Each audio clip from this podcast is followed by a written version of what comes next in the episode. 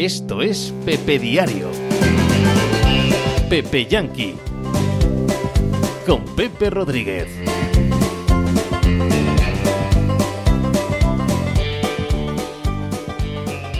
Hola, ¿qué tal? Hoy estamos a mm, martes 20 de agosto del año 2019. Os hablo desde Torrelodones, en Madrid, en España. Yo soy Pepe Rodríguez y este es el programa número 276 de la sección de deporte norteamericano de Pepe Diario. En la primera parte del programa hoy estará conmigo José Villela Beitia para charlar acerca de lo que pasó en el último partido de pretemporada, de la segunda semana de pretemporada que es eh, el eh, San Francisco 49ers, eh, Denver Broncos, y en el que Jimmy Garoppolo tuvo una mala actuación y saltan las alarmas porque también ha tenido malos días en el training camp.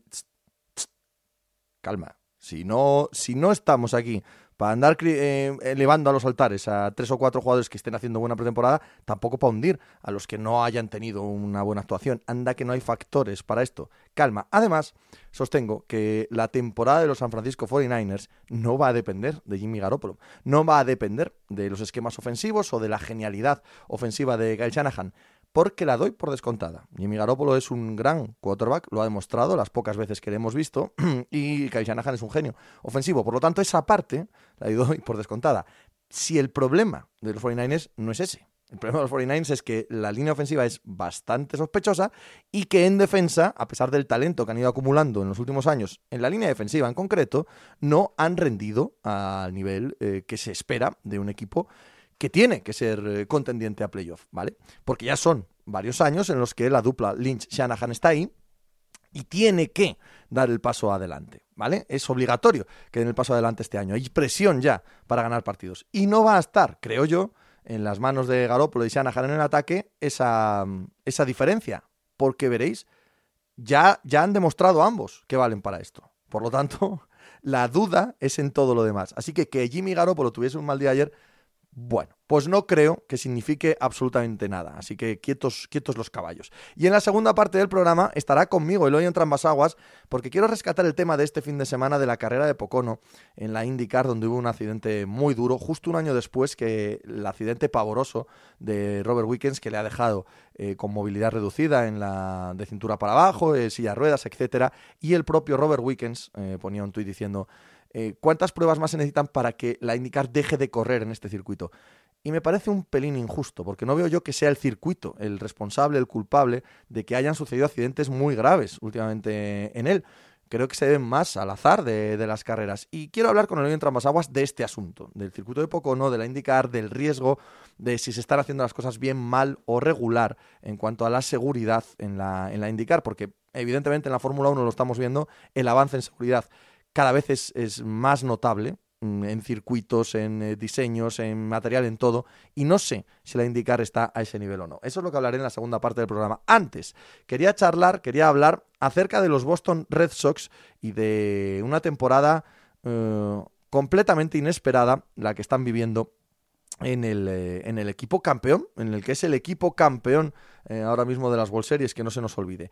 Ayer hubo una noticia, yo no sé si de alivio, no, no lo tengo tan claro con respecto a Chris Sale. Chris Sale es el mejor pitcher de, o el pitcher estrella de los Boston Red Sox. El año pasado, eh, estelar, su llegada es la que hace que este equipo bueno, pues pegue el salto, creo yo, de, de, contendiente a gran favorito, a gran equipazo. No olvidemos esto. La victoria del año pasado de los Red Sox fue anti-baseball, en el sentido de que arrasaron en temporada regular, arrasaron en playoff y arrasaron las World Series. Tal cual eran los mejores y lo demostraron en todas las fases de la temporada. Y eso no es muy común. Hay siempre sorpresas, mucha igualdad, puede pasar cualquier cosa. No con los Red Sox del año 2018. Fueron el mejor equipo de principio a fin, de cao a rabo y en todos los órdenes del juego. Pues bien, eh, Chris Sale este año no están siendo, ni muchísimo menos. Están a seis partidos de Wildcard. A seis partidos de Wildcard que encima te metes en wildcard y te juegas a un partido, a una sola carta toda la temporada. Y están lejos, están lejos de Tampa e incluso tienen por delante a los Oakland Athletics, que también los tienen a cinco partidos y que tampoco están metidos en wildcard. Por lo tanto, la situación a 20 de agosto es extrema para, para Boston. Si hay que apostar, y no apostéis nunca en béisbol, pero si hay que apostar, uno apostaría a que no se meten en playoff, a que los campeones no se meten en playoff. Chris Sale está siendo una de las grandísimas decepciones de la temporada. Tiene un era de 4.40, está a años luz de Chris Sale dominante, a años luz del Chris Sale que pelea por el premio Cy Young. Y hay algo físico en él, no solo es mental, no solo es que no te está saliendo el año, hay algo físico ahí, hay algo que no cuadra. Y efectivamente, tras eh, analizar en profundidad eh, un dolor en el codo, etcétera, se llegó a la conclusión de que no se le va a operar del atomillón, pero que de aquí a seis semanas se volverá a reevaluar. Ojo a esto, ojo a esto, porque Chris Sale ha librado la bala de la operación tomillón, pero no creo que de forma definitiva. Se acaba su temporada, no vuelve a lanzar, y cuando acabe la temporada, en octubre, se le reevalúa. Si esa reevaluación no es positiva, se le operará. Y si se le opera, se perderá todo 2020. La situación es compleja y es dura y es indicativa de que algo no está funcionando bien en Boston ahora mismo. David Price también está teniendo un mal año. De hecho, en general, todo el eh, cuerpo de pitchers titulares de, de, los Red Sox están teniendo un mal año.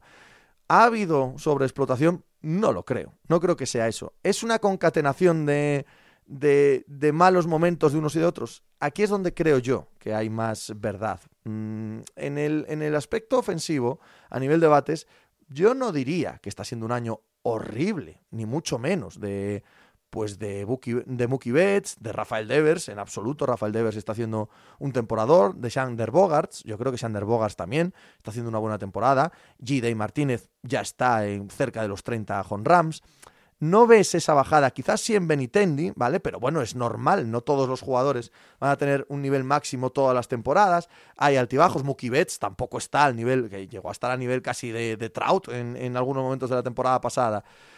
Es normal estos altibajos. Lo que no es normal es en la parte de, en la parte de, de los pitchers. Y eso me lleva a pensar que algo ha sucedido. Algo ha sucedido con el uso de ellos, con los entrenamientos de ellos, o quizás también por el hecho de la muy agresiva mm, política de Dave Dombrowski, el general manager de los Boston Red Sox, a la hora de traspasar por estrellas veteranas, por estrellas que tengan una edad, todos los nombrados, Chris Sale, Rick Porcello, David Price, todos están en la treintena ya, todos. Eh, y cuando se hace con ellos es a cambio de promesas, a cambio de jugadores que tienen en el sistema de formación de granja, sabiendo que su ventana de oportunidad es la que es. ¿Por qué? Porque, porque tienes que aguantar la vejez de todos ellos.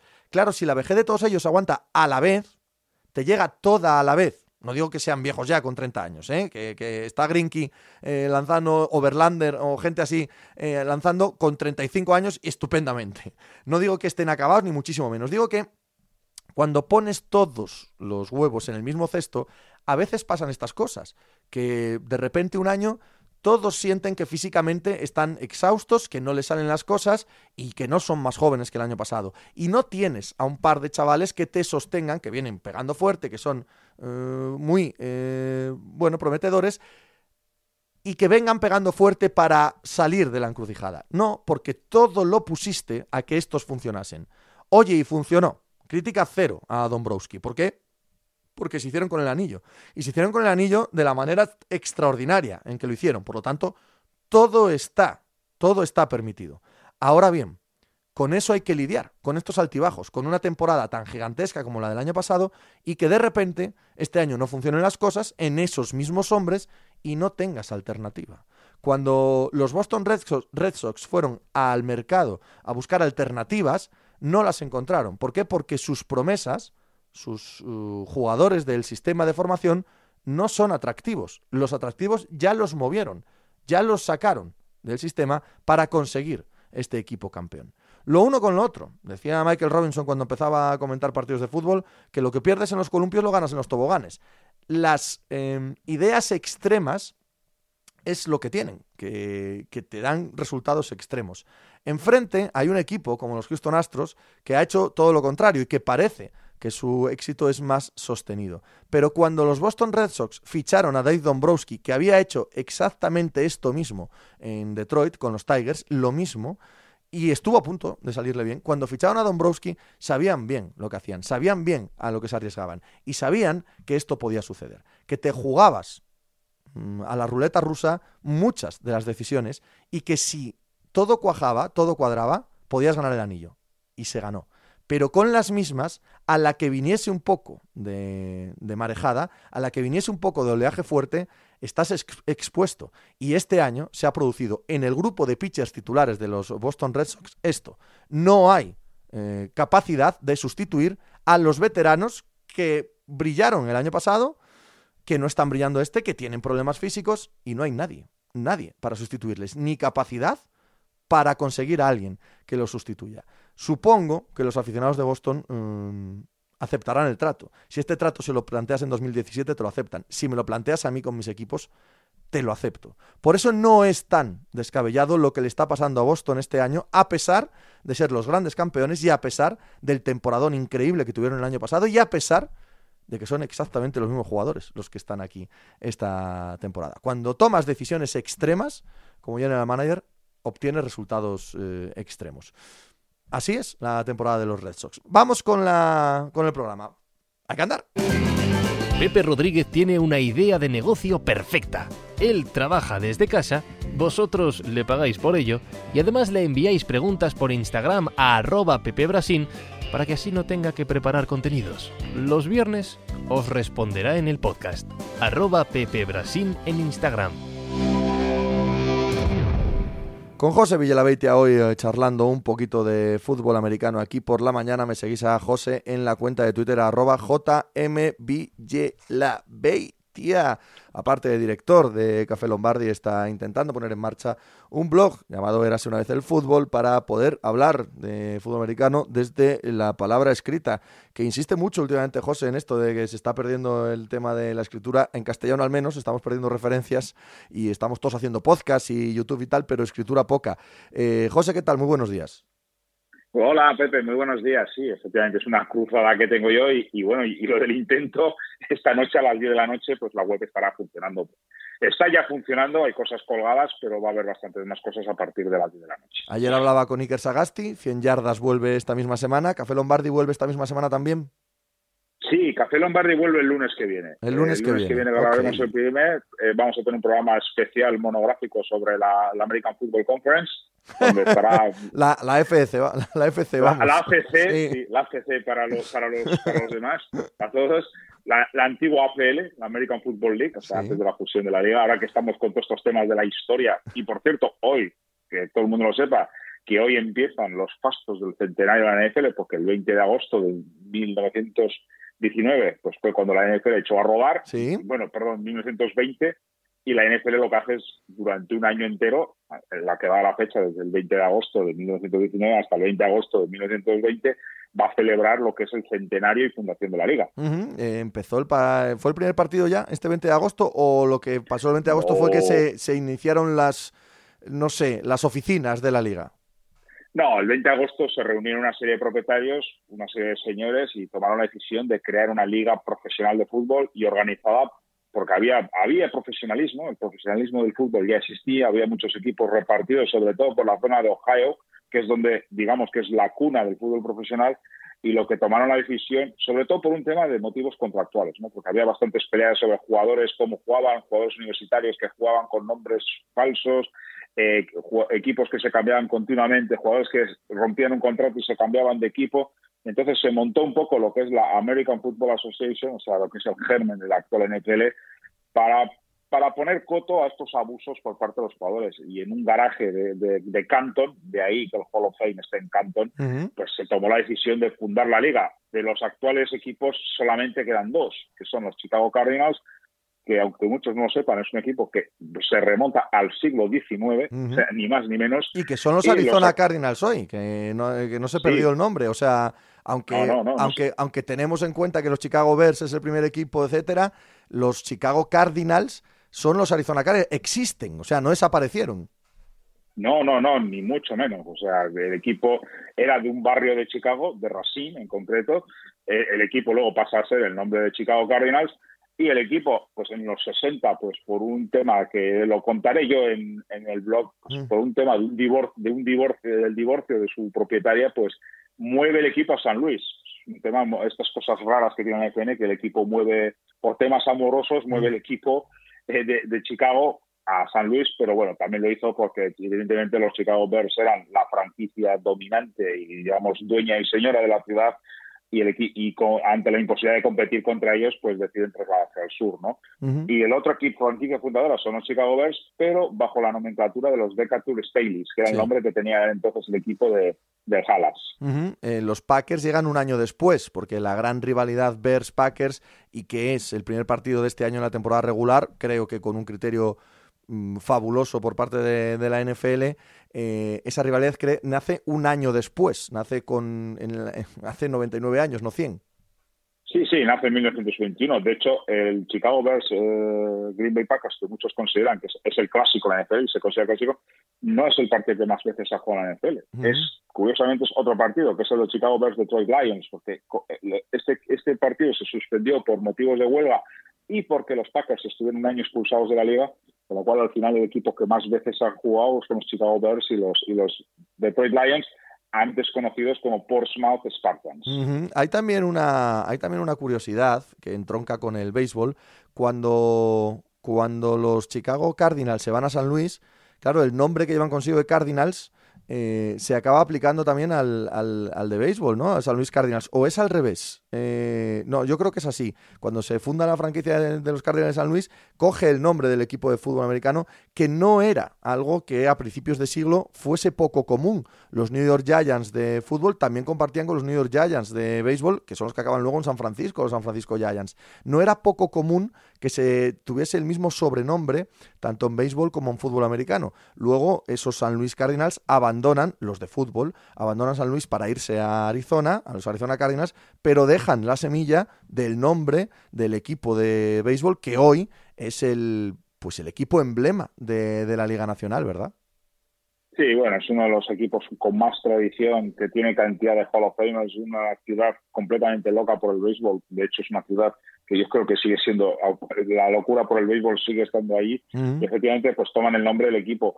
Eh, sí fue una costumbre que hubo muy durante muchos años. De hecho, eh, muchas de las primeras franquicias, y bueno, y este año que vamos a enterarnos de muchísimas cosas de la historia de la NFL, porque está celebrando su centenario, iremos viendo como muchos equipos cuando nacen pues van tomando el nombre de, las franquicias que existían del béisbol. Eh, el mismo caso de los New York Giants. Los Giants son de Nueva York y ¿y, qué tienen que ver? No, perdón, los, los, los, Giants son de Nueva York y qué tienen que ver los Giants si no hay ningún equipo allí más que el de fútbol. No, mentira. Eh, los San Francisco Giants actualmente están en San Francisco. Es un equipo que estaba, que jugó durante décadas en The Polo Grounds, que es donde jugaban los equipos de Chicago, de, perdón, los equipos de Nueva York de béisbol. Pero ante la emergencia de los Yankees, el poderío de los Yankees, se vieron completamente desplazados y eso es, un, es una cosa que supongo que en el béisbol alguna vez habrá tratado en otros programas, pues los Brooklyn Dodgers y los, y los New York Giants, los dos equipos históricos de la, de la capital, deciden emigrar hacia el oeste, uno a San Francisco y otro a Los Ángeles. Pero el nombre de los New York Giants que nadie se olvide que viene porque lo copian precisamente a la franquicia del béisbol. Y de hecho los Steelers cuando nacen se llaman Pirates. Sí, sí, sí. era, franquicia, era la franquicia histórica de Pittsburgh de, béisbol. Lo que pasa es que posteriormente, como es una franquicia que era perdedora por naturaleza, ríanse ustedes de los Tampa Bay Buccaneers o de otros equipos de ese pelo, pues los Rooney decide cambiar el nombre simplemente por una cuestión de imagen. Sí, pero no los colores, porque eso también es así. Eh, compartían colores con el equipo de béisbol y lo sigue manteniendo. Sí, sí, sí, y hay muchos equipos que, que, nacen así, o sea, los primeros equipos son, les copian los nombres del béisbol incluso querían de alguna forma vincularlos. Luego ya, evidentemente, las dos ligas vuelan ya completamente aparte y ya, pues eso es completamente impensable. ¿no? Eh, los Detroit Lions, eh, ¿qué, disgustos han dado a lo largo de su historia? Eh, lo contarás en el blog, pero anda que no ha habido cambios de dinámicas, ¿verdad? En, franquicias aquí y allá, de, buenos años a malos años, de ganadores a perdedores, de históricos a, pasar a ser irrelevantes, de movimientos. el ciclo de la vida de las franquicias NFL es inmenso. Sí, sí, de hecho en, el blog tengo intención de poner una sección, no sé todavía qué título ponerle, un poco pues el esqueleto en el armario, donde queremos hablar de, donde quiero hablar de franquicias que hoy en día pues son ganadoras o que son perdedoras, pero que en su día fueron grandísimas franquicias ganadoras. Por ejemplo, el caso, yo creo que el caso de franquicia súper ganadora y que actualmente pues está en un momento son los Cleveland Browns. Claro. Pero es los Cleveland Browns son tan, tan históricos y, y, con, un, con un bagaje tan rico, pues como en su día, como los Packers o los Bears. O sea, a ese nivel. Sí, sí, sí. Y, y, al revés, franquicias que han sido perdedoras por excelencia, auténticas cenicientas, como podían ser los New England Patriots hasta la llegada de, de Robert Kraft, pues es al revés. Y ahora es la franquicia, digamos, o los propios Steelers. Los Steelers hasta los 70 fueron la peor franquicia de la historia de la liga. Sí, sí, sí. Es así, es así, todos son ciclos. Lo que pasa es que, claro, hablamos de los 70, ya son muchísimos años para acá, como, para, como para seguir con el cuento. Que no olvidemos que Steelers y Patriots ahora mismo son los equipos que más eh, anillos de la Super Bowl tienen y son ya muchísimos años siendo absoluto emblema de la AFC. Ayer se concluyó la segunda jornada de pretemporada y hay nervios en San Francisco, hay nervios por la actuación de Garópolo, porque se suma que Garópolo, eh, el aroma que sale del, no sé si el aroma, las anécdotas que salen del training camp es que un día lanzó seis intercepciones, da. claro, los días que salen buenos no son noticia, eso es así. Y se está intentando, intentando no, pero se está sacando de quicio un poco la situación de los San Francisco 49ers, la situación de Jimmy Garoppolo. En mi opinión, José, preocupación cero. Tiene que haber preocupación como en todas eh, las demás eh, plantillas, como en todos los demás rosters, si esto funciona, si no funciona, la línea ofensiva de San Francisco tiene que ser un motivo de preocupación, pero ya lo era antes de la pretemporada, pero no creo que los jugadores ya establecidos, y Jimmy Garoppolo, por mal que bien para mí es uno de ellos, sean el dolor de cabeza, sean la preocupación de Kyle Shanahan. No, la verdad es que esto de la pretemporada pues sirve para dos cosas, ¿no? Cuando vemos un juego que hace todo lo contrario, que nos sorprende a todos y nos deja con la boca abierta y tú estás conociendo perfectamente a este chico que en el Buffalo Wills, ex jugador del rugby, lo, lo, está petando, como se dice vulgarmente. Y no, y no va a hacer ni roster. Y, es eso, nadie sabe, eh, actualmente no, es muy probable que no hagan ni el roster y acaben el practice squad, o, no lo hagan y de repente, pues, pues el típico movimiento de los New Patriots, Belichick se haga con él, porque no, te extraña que pueda ocurrir una cosa de ese calibre, ¿no? Efectivamente, cuando un jugador lo, rompe, siempre dice uno, va, es pretemporada, pero es que también tiene que ser al revés, cuando un jugador está fatal en un partido de pretemporada, también hay que decir, oiga, pero es pretemporada, ¿no? Si, si vale para lo bueno, también vale para lo malo. Tampoco le daría mucha importancia a lo de Jimmy Garoppolo, porque recordemos, Jimmy Garoppolo se lesiona el año pasado en la jornada número 3 y es la primera vez que tiene, digamos, acción real. O sea, la mm. primera vez que sale a un campo en acción real, aunque sea, pues digamos, con juegos de artificiales, como son los partidos de pretemporada, pero sí estaba ahí, digamos, su primera plantilla de los, de los San Francisco 49ers, o por lo menos la parte sustancial de ella, y enfrente también estaban los Denver Broncos, que se, se supone que también estaban con su una parte sustancial de los jugadores que van a formar la plantilla, ¿no? Tampoco creo que tenga mayor importancia, simplemente, oye, oye, yo creo que está bien que se ha quitado el polvo, como dicen ellos, el Rusty estaba, pues, lleva sin jugar casi un año.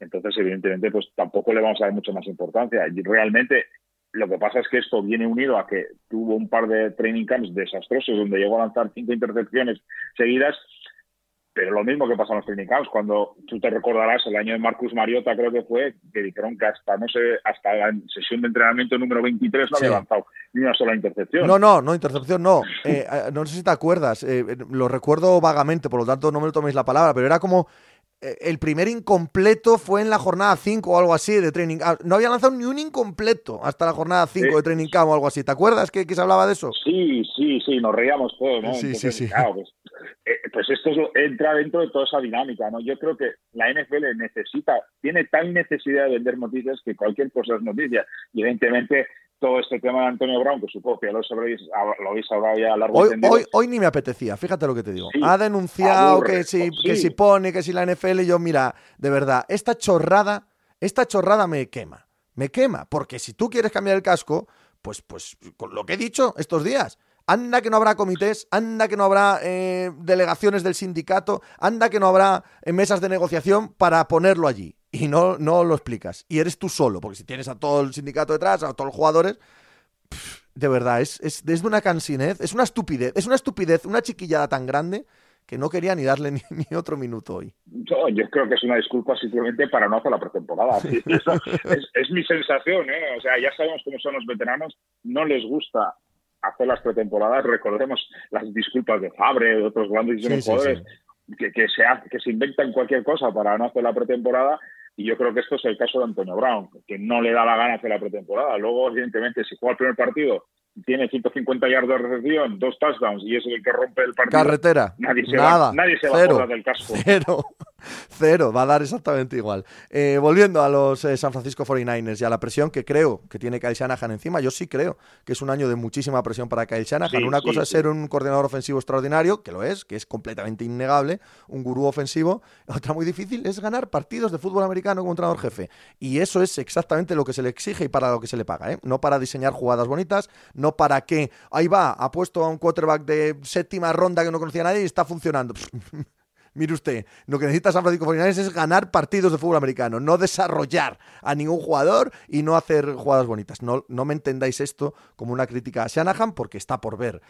Pero la parte de la línea ofensiva, la parte de la defensa, es ahí donde este año se va a juzgar a Shanahan, porque yo no dudo, eh, me da igual las cifras que, que me saquen hoy, yo no dudo de Garópolo, me parece que tiene un, talentazo enorme, yo no dudo del grupo de, de- corredores, yo no dudo de los esquemas ofensivos. Pero ay, amigo, yo tengo que ver a este equipo ganar partidos de fútbol, es lo único relevante. Sí, no, Shanahan está, pues, digamos, una encrucijada, ¿no? Eh, ya ha tenido, digamos, dos años de, digamos, un poco de, de amnistía, por decir alguna cosa, o de, o de carencia, donde han dejado un poquito, oye, pues el primer año es el primer año, evidentemente no pasa nada, pues oye, terminó con Jimmy Garoppolo en el roster y, y jugó magníficamente los últimos partidos. Normalmente esto de jugar últimamente los últimos partidos cuando está todo perdido, siempre hay que mirarlo con, con lupa Muy se correcto. lesiona en su segundo se, se lesiona en su segunda temporada y un poco le ha servido un poco de disculpa. Lo que pasa es que, como dices tú, o sea, sacó un quarterback de séptima ronda o un quarterback que nadie sabía quién era, como era Nick Mullens, y de repente, pues, oye, el chico lo hace muy bien hasta el punto que ha levantado el interés de muchísimas franquicias, ¿no? Y muchas veces parece, en, en Shanahan lo que funciona es el esquema, ¿no? Pero el esquema ofensivo, lo que pasa es que Shanahan, recordemos, no es coordinador ofensivo, es head coach. Y como head coach es responsable de absolutamente todo lo que pasa en su plantilla. Y lo esto lo hemos hablado mil veces. Un head coach, por muy por muchísimo genio que sea, tanto defensivo como ofensivo, si es head coach, se tiene que responsabilizar de absolutamente toda la plantilla. Y yo creo que ese es el problema de Shanahan, ¿no? Tiene la defensa, pues digamos, delegada en, en Sale, que bueno, todos sabemos que genera cantidad de dudas, tiene jugadores con muchísimo talento, bueno, Nick Bosa está lesionado, ya veremos cuándo, cuándo se puede incorporar, pero ha tenido lecciones altas en el draft y lo que todo el mundo le dice, oye, sí, sí, eh, vale, todo lo que haces lo haces muy bonito, pero oye, eh, yo al final me voy a la columna de ganadores y ahí no veo un número que supere los 8 o 9 los dobles dígitos, ya no te estoy pidiendo dobles dígitos, te estoy diciendo, oye, por lo menos que ponga 8 o 9 victorias. Y eso puede ser un problema para Shanahan y de hecho, y Lynch, que ya también se empieza a cuestionar la figura del, del gerente. Evidentemente, y, y va todo unido. Eh, José, un placer, como siempre, charlar contigo. Igualmente, Pepe. Pues nada, ya que nos queda menos para que. Bueno, yo ya creo que tenemos el 3 rehearsal este fin de semana, con lo cual ya, por los que Pero eso ya no es- van a ser los que van a ser. Eso ya no es ni así. Eso ya no es ni así. Hasta la tercera jornada Sí. nos la han hurtado ya de la pretemporada. ¿eh? Ya, Ya- sí, porque Aaron Rodgers ya ha dicho hoy que, que no va a jugar. Vale, y los Rams no ponen a nadie y tal. Mm, No, no, ya no es ni, ya no es ni la tercera jornada. Interesante. Hasta eso nos han sí, quitado, sí, no, José. sí, hasta eso nos ha quitado. Que es, quizás esto lo que haya que hacer es replantearse la pretemporada. Hombre, no te quepa hablado. duda, no te quepa duda. Y en el convenio colectivo lo están haciendo. No te quepa duda que estamos es asistiendo un- al final de la pretemporada NFL tal y como la conocemos. Sí, aparte que el convenio no se está hablando mucho de ello, pero parece ser que va en muy, va en muy avanzadas las negociaciones. De hecho, ayer Sherman habló de que la puerta abierta a 18 partidos, que están hablando de cambiar el playoff. Todo eso están hablando. Si están hablando es que va a llegar a una conclusión. Y si va a llegar a una conclusión, la, NF la pretemporada va a cambiar. Va a cambiar, de verdad. El, el- el calendario NFL en dos años va a ser diferente, seguro. Podéis estar convencidos de ello. Sí, sí, pues la pretemporada, a ver, la pretemporada, eh, tal y como está configurada, viene por motivos, digamos, históricos. O sea, en la pretemporada ahora todos los equipos lo juegan en sus campos ante su público, pero la pretemporada en su momento nació para que los jugadores que no que eran profesionales del fútbol, pero tenían otros tenían otros oficios fuera del fútbol porque no vivían exclusivamente del fútbol, pues pudieran recuperar el buen tono, digamos, físico, o sea, recuperar lo que es volver a jugar y sobre todo se utilizaba como herramienta publicitaria en pueblos muy pequeños de, de América Profunda para que la gente fuera conociendo el fútbol profesional. Luego ya derivado lo que ha derivado, pero el origen de la pretemporada es esa. Compañero, eh, ahora sí, un abrazo. Venga, Pepe, hasta luego. Ya sabes que los viernes Pepe Rodríguez responde a las preguntas que le mandéis a arroba Pepe Brasil en Instagram. Solo una cosa, mmm, curraoslas un poquito, porque Pepe es muy exigente y solo va a escoger las mejores. Y no ha hecho el titánico esfuerzo de abrir una cuenta de Instagram para leer tonterías. Así que venga, a pensar. Conmigo Eloy en Trambasaguas, que esta mañana está siendo una mañana complicadita con el tema de Fernando Alonso, ¿verdad, Eloy? ¿Qué tal? Muy buenos días, ¿cómo estás? Muy buenos días. Efectivamente, todo el mundo sabía que algo se iba a comunicar, pero no, no, estaba claro el qué. De hecho, el comunicado en sí no anuncia que Alonso vaya a correr el Dakar, solo anuncia que va a hacer una serie de preparativos y que ya tomarán una decisión más adelante, o al menos se deja, se deja caer.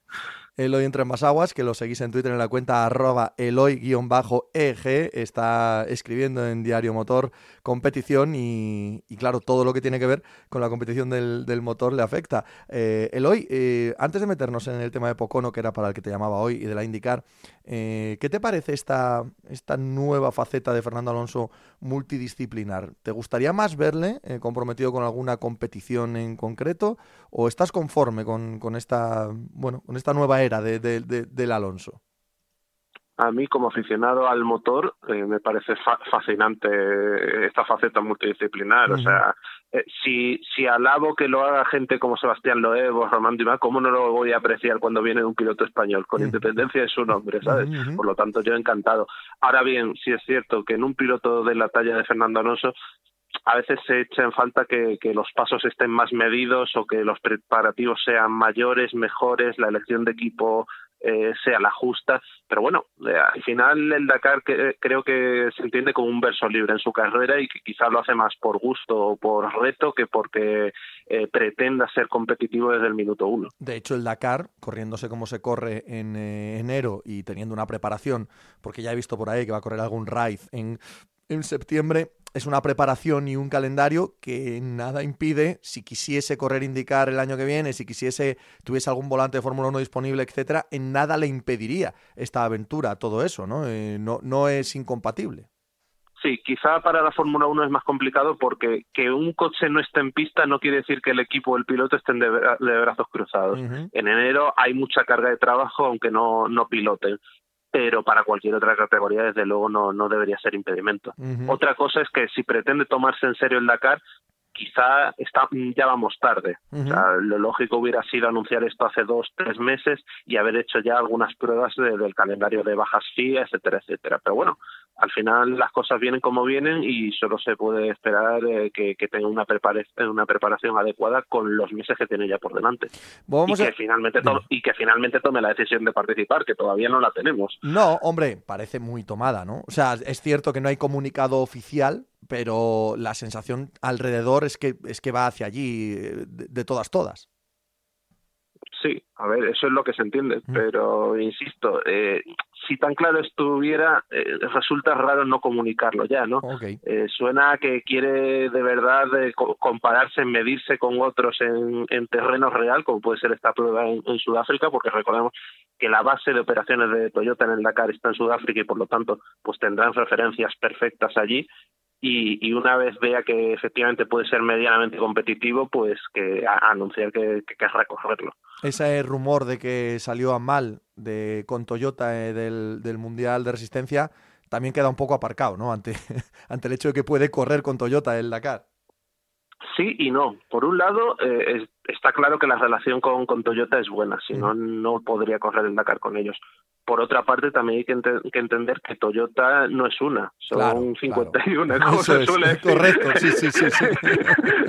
porque hay que tener en cuenta que Toyota Dakar está en Sudáfrica, Toyota Mundial de Resistencia está en Alemania, Toyota Mundial de Rallys está en Finlandia, eh, Toyota Japón va por un lado, Toyota Estados Unidos va por otro, por lo tanto puedes tener una excelente relación con Toyota y puntualmente haber acabado mal con determinadas personas de Toyota Alemania, pero también no olvidemos que las fricciones son habituales en cualquier equipo deportivo. Está claro, está clarísimo, absolutamente claro. Vamos ya a la indicar, que es a lo que hablábamos, la indicar que el año que viene tiene a McLaren, la indicar que el año que viene tendrá a Fernando Alonso, el año que viene a indicar en alguna carrera. ¿Quién sabe? Ahora mismo nadie lo sabe. El caso es que ha habido, no sé si polémica, sí que ha sido polémica. Sí que ha sido polémica porque ha habido personajes de enorme trascendencia y de enorme importancia hablando del tema. Por lo tanto, no es un desvarío de, tres tíos o, un, eh, bueno, un arde en las redes, una tontería de estas. No, estamos hablando de gente muy seria, hablando de si Pocono, el circuito oval Mm, muy especialito de Pensilvania porque tiene solo tres curvas, debería seguir o no en el, eh, en el eh, recorrido de la IndyCar, incluso en el, en el calendario de la NASCAR. ¿Por qué? Porque en los últimos tiempos ha habido una serie de accidentes francamente graves, incluso un accidente mortal esta misma década. El año pasado Robert Wickens tuvo un accidente que le ha dejado postrado en una silla de ruedas o con movilidad muy reducida de cintura para abajo y, ya veremos eh, qué, qué, consigue el resto de su vida, aunque está tratando de volver a los circuitos. Y esta semana en la carrera de la IndyCar ha habido un accidente que por fortuna eh, no, se saldó con, daños físicos de importancia, de relevancia para los pilotos, pero que fue muy espectacular, muy feo. Y a la vez, aunque esto es muy inferior en la importancia, a la vez la carrera fue feota. Fue una carrera feota, cortada a la mitad, con descarga eléctrica, etc. Y eso ha aumentado el run run, empezado por el propio Robert Wickens, diciendo que quizás era hora de, sacar a Pocono de, todos estos eh, calendarios. ¿Tu opinión, Eloy, a todo este respecto? La, opinión es que eh, el ronron ya existía antes de este fin de semana y todo esto no ha hecho más que, reafirmarlo. Eh, hay que tener en cuenta que Pocono ya no es solo que efectivamente perdiéramos a Justin, a Justin Wilson por un accidente que podía haber ocurrido en cualquier lado, le cayó una pieza en la cabeza. No estamos hablando de un accidente gravísimo y tal. Eh, o, lo que ocurrió el año pasado con Robert Wickens, es que también eh, las asistencias al circuito son bajas, las carreras están siendo aburridas, si a eso le sumas pues que los pilotos no están cómodos compitiendo allí, pues eh, la receta está clara. en, en el sentido de los accidentes, desde mi punto de vista, mucho más neófito que el tuyo, yo no veo que sean culpa del circuito. O sea, yo lo que veo es una serie de bueno, de duras coincidencias, ¿no? Pero como decías antes, que podían pasar en cualquier lado. Mm, es un todo. Al final la cuestión es que si poco no da carreras aburridas, si es complicado rodar en tráfico y adelantar, la gente arriesga demasiado en las salidas y resalidas cuando van en pelotón. Claro, cuando arriesgas eh, cuando vas en, en, pelotón, eso provoca que en un circuito ancho como Pocono, donde se pueden poner siete coches en paralelo perfectamente, la gente no, no levante hasta el último momento. Y claro, te encuentras con accidentes como, como el ocurrido.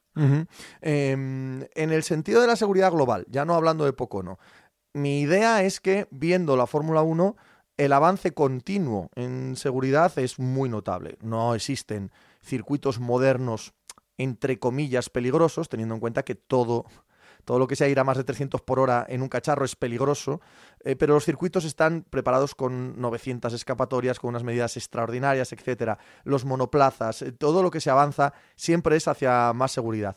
No se atisba lo mismo en la IndyCar. ¿Estoy equivocado o no? Yo diría que estás equivocado porque si te das cuenta, algunas de las innovaciones en seguridad implementadas en Fórmula 1 proceden de Estados Unidos, empezando por el HALS, por ejemplo. Por ejemplo. O sea, eh, eh, la IndyCar invierte bastante en seguridad, tiene un equipo de comisarios eh, dedicado en exclusiva a esto que va de circuito en circuito, es decir, los hombres que se encargan de, de la seguridad de los pilotos, de sacarlos del coche, de su salud, etcétera, etcétera, van de circuito en circuito, no es personal propio del, del circuito voluntarios y, y, de verdad se hacen esfuerzos y por ejemplo el año que viene vamos a tener la cúpula eh, desarrollada por Red Bull Advanced Technologies el, departamento de, de, tecnologías desarrolladas de, Red Bull. Sí. que hay avances y este mismo año por ejemplo han implementado un, un, pequeño artilugio que se coloca justo delante del piloto para empezar a desviar piezas antes de poder implementar la cúpula. Hay esfuerzos. El problema es que la propia naturaleza de la competición el correr en óvalos hace que los riesgos sean mayores. Pero incluso, por ejemplo, al correr en óvalos, se decide que el coche sea bastante más pesado que, que, un monoplaza a la europea para así poder proteger al piloto. sí que hay esfuerzos en, materia de seguridad que quizá desde Europa no sabemos apreciar. Otra cosa es que, obviamente, mientras se corre en óvalos, hay un riesgo inherente y hay un problema grave en cuanto a las vallas. Pero claro, mm, no puedes exigir a los circuitos que pongan un muro de cuatro metros y que encima tapen la visión a los espectadores. No, no, está claro, está claro. Evidentemente hay un equilibrio absoluto absoluto y por supuesto no quería decir que no existiese eh, una ambición de seguridad. No, no, sí, no es un reproche a ti, sino es por explicárselo a la audiencia. Por, ejemplo, a nivel de muros, hace no tanto eran muros de hormigón y la IndyCar desarrolló un tipo de barrera llamada Safer que lo que hace es amortiguar los golpes y eso hace que muy rara vez veamos a pilotos eh, conmocionados por, por accidentes directamente contra el muro. Los accidentes graves que estamos viendo en indicar son más bien porque un coche se monta sobre otro y acaban contra la valla que por desgracia actúa como radiador de queso. Tienes eh, toda la razón en, ese aspecto. Eh, en la carrera en sí, ya digo, aburridita y encima cortada y encima con el mal rollo de los 45 minutos parados. No ha sido un buen fin de semana para, para indicar porque además eh, uno de los que está peleando por el eh, campeonato, que es Alexander Rossi, se vio implicado en el accidente y se ha quedado a 35 puntos de New Garden. Quedan tres carreras. ¿Nos ha hurtado este accidente algo de drama para estas últimas tres carreras de cara al Mundial, al campeonato, perdón, sí o no? Mm, es posible, pero también te digo que es por el dominio absoluto de Penske en óvalos. Aquí vimos una victoria de, de Will Power, que es eh, una más de, de Penske en óvalos, eh, están invictos esta temporada en ese tipo de trazados. Vamos ahora a Gateway, que es otro óvalo donde Penske ha ganado los dos últimos años, por lo tanto lo lógico es pensar que New Garden llegue a las últimas dos citas con un colchón razonable. son, son seguidas ahora dos carreras, una en Gateway que es eh, óvalo, como bien dices tú, y otra ya en Portland, antes del final en Laguna Seca. Si New Garden, que tiene Penske, lo hace bien en Gateway, da la sensación de que, de que nos vamos a las dos últimas carreras con, con el Mundial, medio el Mundial otra vez, perdón, el campeonato. Eh, se me va el campeonato eh, prácticamente decidido. Sí, pero te recuerdo que la IndyCar siempre se guarda un as eh, debajo de la mano y que la última, la última cita vale doble. Eso es, eso es, Laguna Seca vale doble, ¿no? Correcto, por lo tanto, pues oye, emoción por el título va a haber, otra cosa es que, bueno, dependamos de un abandono de New Garden o que de verdad se pueda jugar en pista. De todas maneras, si gana New Garden, es, mm, ¿quién, te ha parecido de verdad el mejor piloto del año? ¿Él o, Page Now? Page Now eh, ha estado muy irregular, ¿no? Pero en, las fechas clave, dime, sí yo creo de verdad que Garden ha sido el mejor piloto. Lo que pasa es que las últimas carreras me están haciendo dudar. Claro, es que esa sensación tenemos, ¿no? desde que ganó en Iowa fue, me parece. Eh, no, no, no, le vemos eh, peleando adelante. Decías tú, el dominio total de los Penske en, eh, en óvalos y este fin de semana se le veía casi tímido, ¿no? Casi sin poder coger el, rebufo de, de la gente que tenía adelante, teniendo como se supone que tiene un coche perfecto para este trazado. Sí, bueno, mm, quizá New Garden mm, la estrategia tampoco le ayudó porque recordemos que Will Power sufrió un pinchazo al principio de carrera y solo se reenganchó, se metió en la pomada gracias a una bandera amarilla que le vino como anillo al dedo. Quizá eso le pilló, por otra parte con Rossi hundido pues tampoco tenía necesidad de, arriesgar, También tenía sus compañeros por delante, en fin, se juntan muchos factores que pueden llegar a explicar por qué New Garden no dio todo lo que podía dar. Estamos también... Eh, por concluir ya la conversación, en, un mini parón extrañísimo en la temporada, mini parón de la NASCAR. Les quedan dos carreras antes de los playoffs. Tienen que correr en eh, Carolina del Sur y en eh, Indianápolis, claro. Em, ¿Cómo ves estas últimas dos carreras? Tampoco hay esta semana, ¿vale? Estamos, ya digo, en medio de un parón veraniego y volverá el 1 de septiembre la, la siguiente carrera de la NASCAR. ¿Cómo ves esta parte final antes de los playoffs en NASCAR? Bueno, la verdad es que todo parece bastante mm, asentado, no parece que haya sorpresas y quizá el foco está puesto en, en quién se mete o quién no, y gracias a ello hemos tenido una historia bastante bonita este fin de semana en Bristol. Teníamos a Matt Di Benedetto, que su equipo le anunció que no seguía este año, eh, esa misma semana, y en Bristol va y se pone a luchar por la victoria y, a punto estuvo de ganar. Un Matt Di Benedetto, que no es ni mucho menos una de las figuras de la NASCAR, que corre en un equipo bastante modesto, pero que tiene circuitos en los que va de miedo. Bristol fue donde realmente logró su primer resultado de renombre y aquí, pues ya te digo, estuvo a punto de ganar en un circuito que, que es totalmente característico de la NASCAR y quien haya visto la película Cars, hay uno de los circuitos, eh, el del inicio de la, de la película, que está claramente inspirado en Bristol. Yo apenas he visto la película Cars 1200, 1300 veces, más o menos, porque coincidió su salida en, en cine con, el, con los dos, tres años de mi primer hijo y la veía todos los días, pues dos, tres veces. Y cuando decayó, ¿vale? Eh, mi tercer hijo mm, la cogió como su película favorita, entonces pues algo, de eso veo. Y cuando pongo los domingos la NASCAR me dice, estos son las carreras de CAS, ¿no? Las mismas, compañero, las mismas. Por, si hay alguien que no se sitúa, Bristol es un circuito tan particular, tan cortito, tan cerrado, que han organizado partidos de fútbol americano universitario allí. Correcto, esa también me la sabía. Eloy, que disfrutes mucho de, las carreras esta semana, vuelve la Fórmula 1, tenemos que indicar eh, que no pare el motor. Venga, muchísimas gracias, un abrazo. Sigue a Pepe Diario en YouTube. Lo encontrarás como Pepe Diario. No tiene pérdida. Hablando como he hablado de los Boston Red Sox en la primera parte del programa, os diré ahora para concluir que tengo muchas ganas de ver las series que hoy comienzan frente a los Philadelphia Phillies.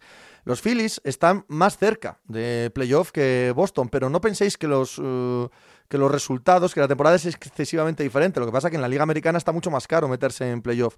Philadelphia Phillies y Boston Red Sox están ante, sobre todo Boston, ante una de las últimas oportunidades de meterse en la pelea. Estas series frente a Filadelfia deben ser eh, cruciales en lo que queda, el mes y poco, mes y una semana, mes y diez días que quedan de temporada regular. Y Filadelfia está inmersa en una batalla gigantesca. Puede aprovechar el estado de depresión en el que está Boston, el estado de depresión en el que están sus pitchers titulares, deben aprovecharlo. Si Boston ha perdido a Chris para el resto del año, Filadelfia ha perdido a Jake Arrieta para el resto del año, que tampoco estaba haciendo una gran temporada. Aún así, creo que son unas series y unos partidos en concreto más que interesantes. Esta semana y esta noche tendré un ojo puesto en Boston, en este Boston-Filadelfia de la MLB. Podéis seguirme en Twitter, en Instagram, en Facebook y en YouTube. En Instagram, en la cuenta arroba Pepe Brasil, me dejáis ahí vuestra opinión a modo de nota de voz, vuestra opinión, vuestra sugerencia, vuestra pregunta, vuestra lo que os dé la gana. Y si hay suficientes, el viernes las respondo. ¿Qué hemos aprendido hoy? Hemos aprendido porque nos lo contó José Villalabeitia que el partido que más veces se ha jugado en la NFL, a pesar de que con el que empezamos este año del centenario es un Chicago Bears Green Bay Packers, porque es la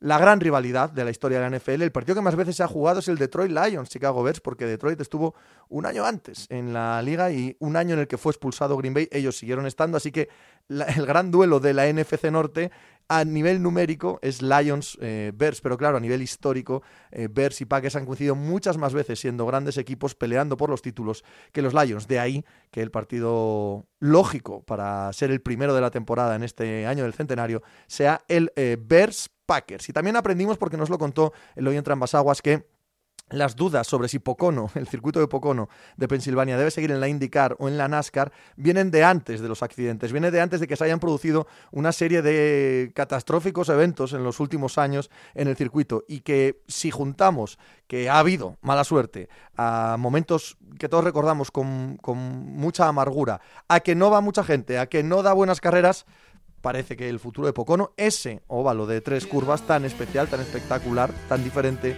está echado en el futuro de eh, el motor en Estados Unidos. Veremos, veremos. En fin, mañana más. Mañana seguimos hablando aquí de deporte norteamericano. Os espero. Ala, y hacer algo por ahí.